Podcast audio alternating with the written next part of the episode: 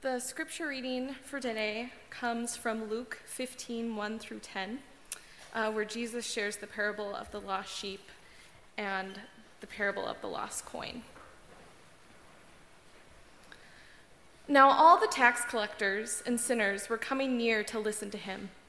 And the Pharisees and the scribes were grumbling and saying, This fellow welcomes sinners and eats with them.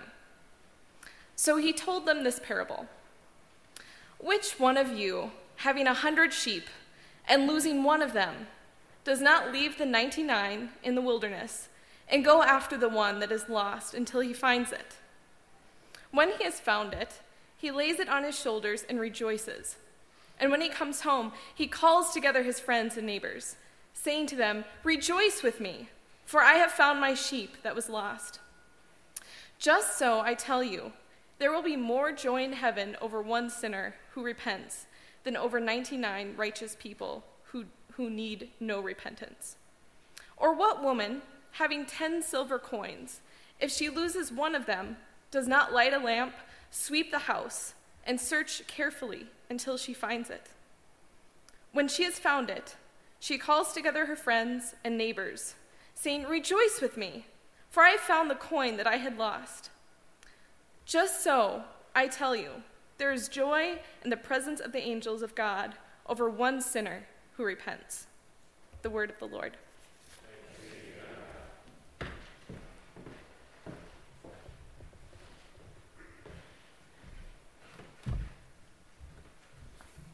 Friends in Christ, grace and peace from God our Creator and our Lord and Savior Jesus Christ. Amen. Start that way because that's the way most Lutherans start. Uh, it's really nice to be here. Be here for this event, be here with you as a worshiping community and experience your life together. It's just good to be here. Um, I'm aware of the fact some of you may be sitting there um, looking at me and saying, Didn't he get the memo about how we dress in this place? um, I didn't get that memo, but I did see in your, uh, on your website the announcement about, uh, about tonight and about my coming. The bishop is coming, it said right across the headline of it, and, and, and went on to say, uh, for some of you, you might know what that means, but for others of you, if you have no idea what that means and think the only knowledge you have of the bishop is that chess piece that moves diagonally, you ought to come and see this. So uh, apparently, I'm sort of on display. Um,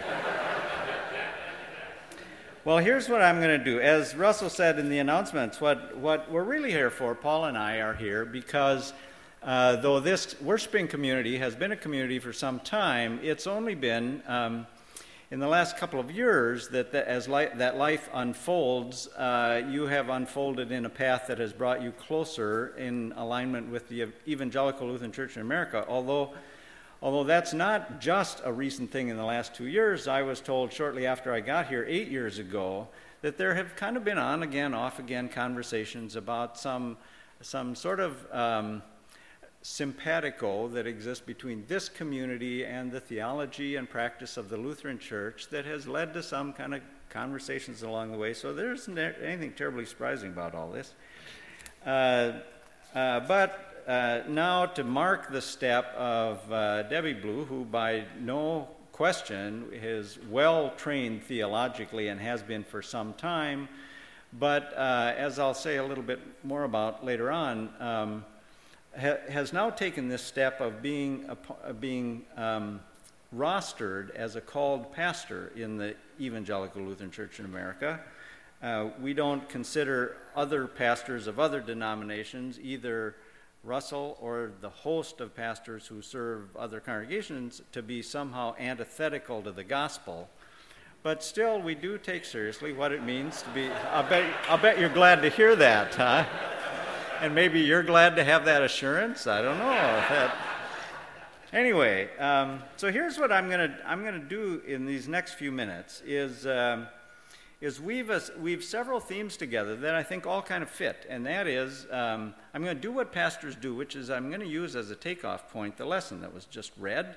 I was told you as a as a community you follow the lectionary and you focus your reflections on that, which is what, after all, pastors are supposed to do. Uh, but by coincidence, or maybe divine guidance, if your theology runs that way, uh, that lesson has some alignment with what we're doing, not only in identification, in the acceptance and uh, putting onto the roster of this pastor, but also of our life together in a wider church body. Um, so it's going to all, with any luck at all, kind of weave together in these next few minutes. Let's start with uh, this lesson, the parable of the lost sheep and the lost coin. If you are somebody who, who was raised in the church and since you were a little kid went to Sunday school and all that, you know that this one is mainstream. Of all Jesus' parables, this one and a handful of others have been there since as early as you can remember, and you've seen the little pictures of the shepherd going after the sheep and all of that never mind uh, the discussion that happens out in Montana among sheep farmers who think this is really a cockamamie thing for someone to have done to leave 99 sheep unguarded and unfenced to go chasing after one. But it makes for a great story that's been part of our, our uh, tradition all along. And if you're not uh, deeply rooted in the church, if you're kind of flitting around, kind of trying to figure out what, what all this is about, then um, hear it now, tonight, that this parable you ought to pay attention to because this is really mainstream. This is kind of bedrock stuff.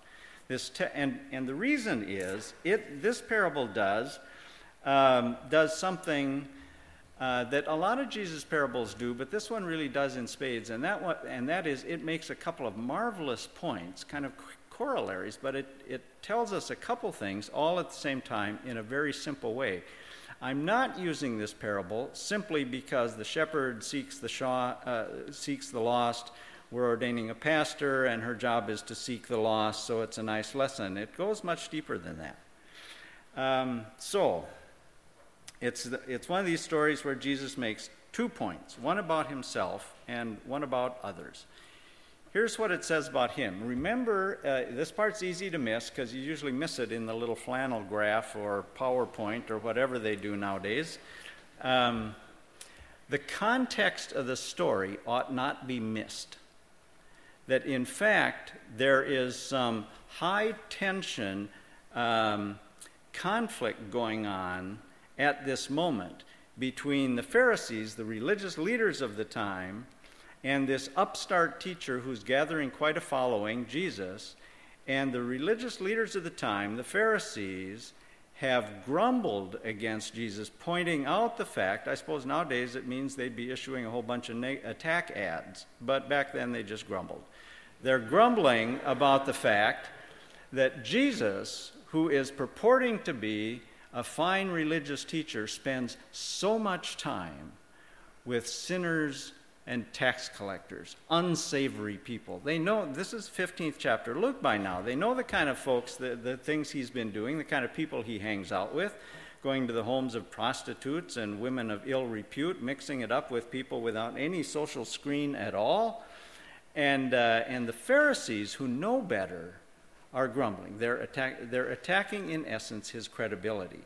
And Jesus, in response, uh, tells this simple story that makes it very clear that in his book and in the book of the God that he's here to proclaim and to reveal to us, that the very heart of the God that we find in Jesus is a heart that seeks the lost and the broken and the marginalized and the wayward, and whose immediate reflex action is to go after them and draw them in that in fact, in contrast to the, to the image that the Pharisees had of what it is to be godly and upstanding, Jesus is saying what it is to be godly and upstanding is to move immediately to the broken and the painful, the poor, the, the wayward, the marginalized.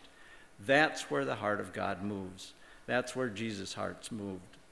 And, uh, and if we'd have been sitting there watching this exchange go on, and in tune with what was going on, we'd have known this was deeply offensive to the religious leaders who were challenging him.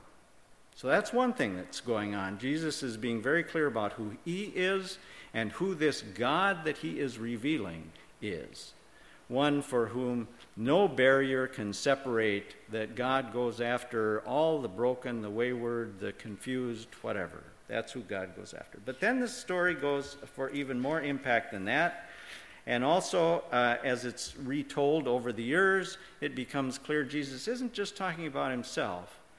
We who follow this God revealed in Jesus Christ, we become referred to as the body of Christ. That is, God's continuing presence in the world, which means then this parable is also a story for us, saying that if we are to be the body of Christ, it becomes our reflex action to move immediately to the world's pain, to the broken, the ostracized, the poor, the maimed, the lame, the, the shunted aside, the wayward, the sinful, you name it.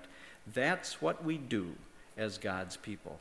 That's what you do as a follower of Christ. That's what this faith community and every faith community ought to be about. That's what it is to, in our life together as a church body as we seek to together be this body of Christ in the world.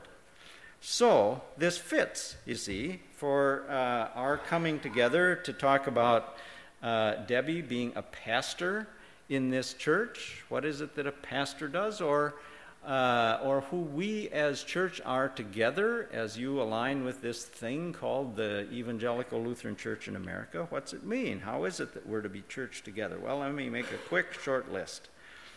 First, it means that this place, as every congregation, but let's start with this place, needs to be at its heart a place where anyone who walks through the door carrying whatever brokenness, whatever pain, whatever alienation, whatever sense of failure and disappointment and shame, self loathing, uh, sinful past, whatever it is, anyone who comes in carrying anything hears here clearly the message that the God that we understand to be alive and moving in the world is a God that loves us, claims us, finds immeasurable value in each one of us.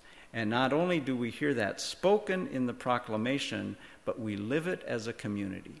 So that anybody who walks into this door needs to feel accepted, no holds barred, no conditions thrown down.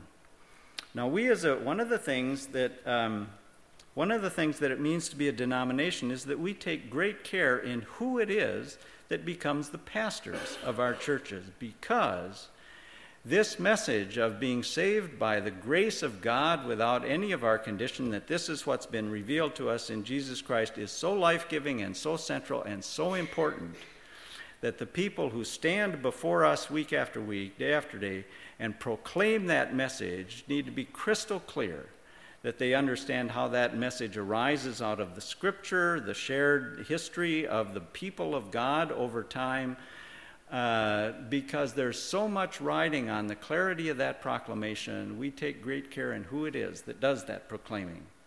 Now, you know, I suspect most people in most congregations know pastors do a lot more than just proclaim. Uh, you know, they sweep floors and serve coffee and draw up budgets and do lots of things that a lot of you do along with them, but that's not their primary job. Their primary job is, that, is the, the task of preaching and teaching and forming you into a faith community that is, in fact, a faithful following of what the body of Christ has been called to be.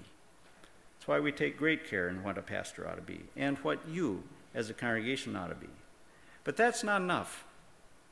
If you did that really well, if you were a place where the theology was great and the fellowship was great and the welcome of uh, strangers was great, that's still, good as it is, not enough. Because we aren't called as God's people to live in isolated private clubs with secret handshakes, living inside of walls, having no impact beyond ourselves.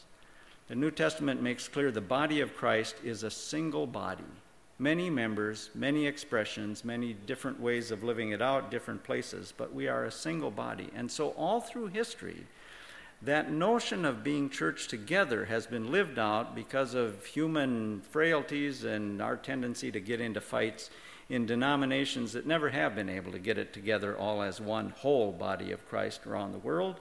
Um, But we do understand that we're somehow to be together. So we are together in different ways. And thank goodness we live in an age today when there's more communication, more acceptance across lines than there has been ever any before. Well, the point is that our life together then is to do this same reflecting of the reflex action of the people of God to be a body of Christ in the world that moves out to the world. So that's what we do as church together. We have impact on this world, shine light, and have impact far beyond what you as a single congregation could do, or any one of the 10,000 congregations in the ELCA. You're one congregation in one place, but you're now a part of the church expressed in as 112 congregations in this synod, nearly 10,000, over 10,000 in the whole ELCA. Uh, and, and together we support work that stretches way beyond what we do. This synod, uh, just the East Metro area of, um, uh, has incredible impact in places like um, Tanzania and Guatemala, where in synod to synod kind of relationships, we build schools, we build hospitals, we build worship centers, we dig wells, we enliven uh, community life in those places in all kinds of ways. We do that together because there's that kind of power when we're acting together. We send, we do a whole, whole host of things. We send campus pastors to nine state universities. We support ELCA colleges, four of them in Minnesota and others around the country. We support the seminaries that produce leaders. We support ecumenical and public policy work so that we can have an impact as the people of God publicly that we could never have if we simply existed as little isolated uh, congregations. We support immigrant communities. I don't know if you saw um, one of the best plugs for Lutherans in recent years was in the movie Gran Torino. Did you see that? Where, where Clint Eastwood, crusty, angry at the world, Clint Eastwood is driving in a car with his uh, Hmong neighbor, and he mutters, What are you doing here? How'd you get here to Minnesota anyhow? And the Hmong young woman riding in his car said, Is the Lutherans. you know. Well, that is a part of the story of why Minnesota has, uh, has experienced the kind of growth of immigrant communities because it was uh, the first resettlements for years and years have been church communities, and Lutherans, with their connections around the world, have done this well. It's transformed the way we live as a state. The network of Lutheran, here's another tidbit you didn't know. Uh, the network of Lutheran social service agencies, that is, homes for the aged and residential treatment centers and, and uh, hospitals, social service agencies, a whole network of different kinds of agencies.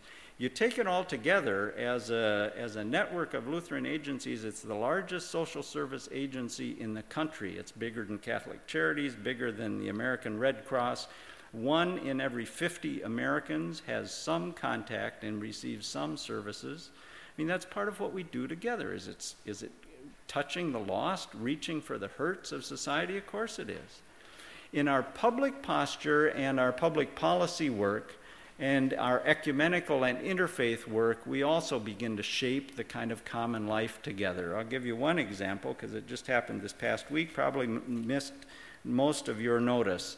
Uh, but in the aftermath of the response to that pastor in Florida who had the hot idea with his huge congregation of 50 people that they were going to burn the Koran. Uh, and of course, there was, properly so, outcry from all over. There was a press conference at the National Press Club in Washington, D.C., carried on national television, where religious groups from all around the country had issued a statement saying, uh, uh, as Christians, uh, the statement simply made clear we as Christians don't believe our theology calls us to do that, that we don't live with the neighbor by burning their sacred writings. We live with the neighbor by being what Christ would be, which is loving and compassionate and welcoming without any conditions, just as this parable teaches us. Uh, standing right, but you wouldn't have seen this because you didn't know him, but standing immediately behind the person who was on camera making this statement was former Bishop Don McCoid, an ELCA bishop who's now the ecumenical officer for our whole church, Mark Hanson's right hand, uh, who helped craft that statement, who's a part of the glue of denominations and interfaith groups standing together and making a public policy. If the body of Christ only exists separated in isolated points, that kind of thing doesn't happen. By being together and having a common life in the body of Christ, we do. Well, together we launch new congregations, we send people to uh, 50 countries overseas. Just this afternoon, Paul and I were a part of the launch of a new Hmong ministry on the east side of St. Paul. I could go on and on, you can see. You wind me up, and this guy gets going, so I'll stop. But here's the point if this parable is saying to us that the God that we see revealed to us in Jesus Christ is a God who calls us to come close to the presence of a forgiving God and to be that presence of a forgiving God in the world then we have a calling not only to be welcoming communities every time we gather, but to be a welcoming community, a sign of light and hope to the whole world in our life together. That's what we're about today. I'm as tickled as I can be that you, as a congregation, are seeing your way to becoming more and more a part of this common life that we share. Pleased as can be that Debbie Blue adds her gifts as a pastor to the life of this church life that we share. I'm thankful for this day and for all of you. Amen.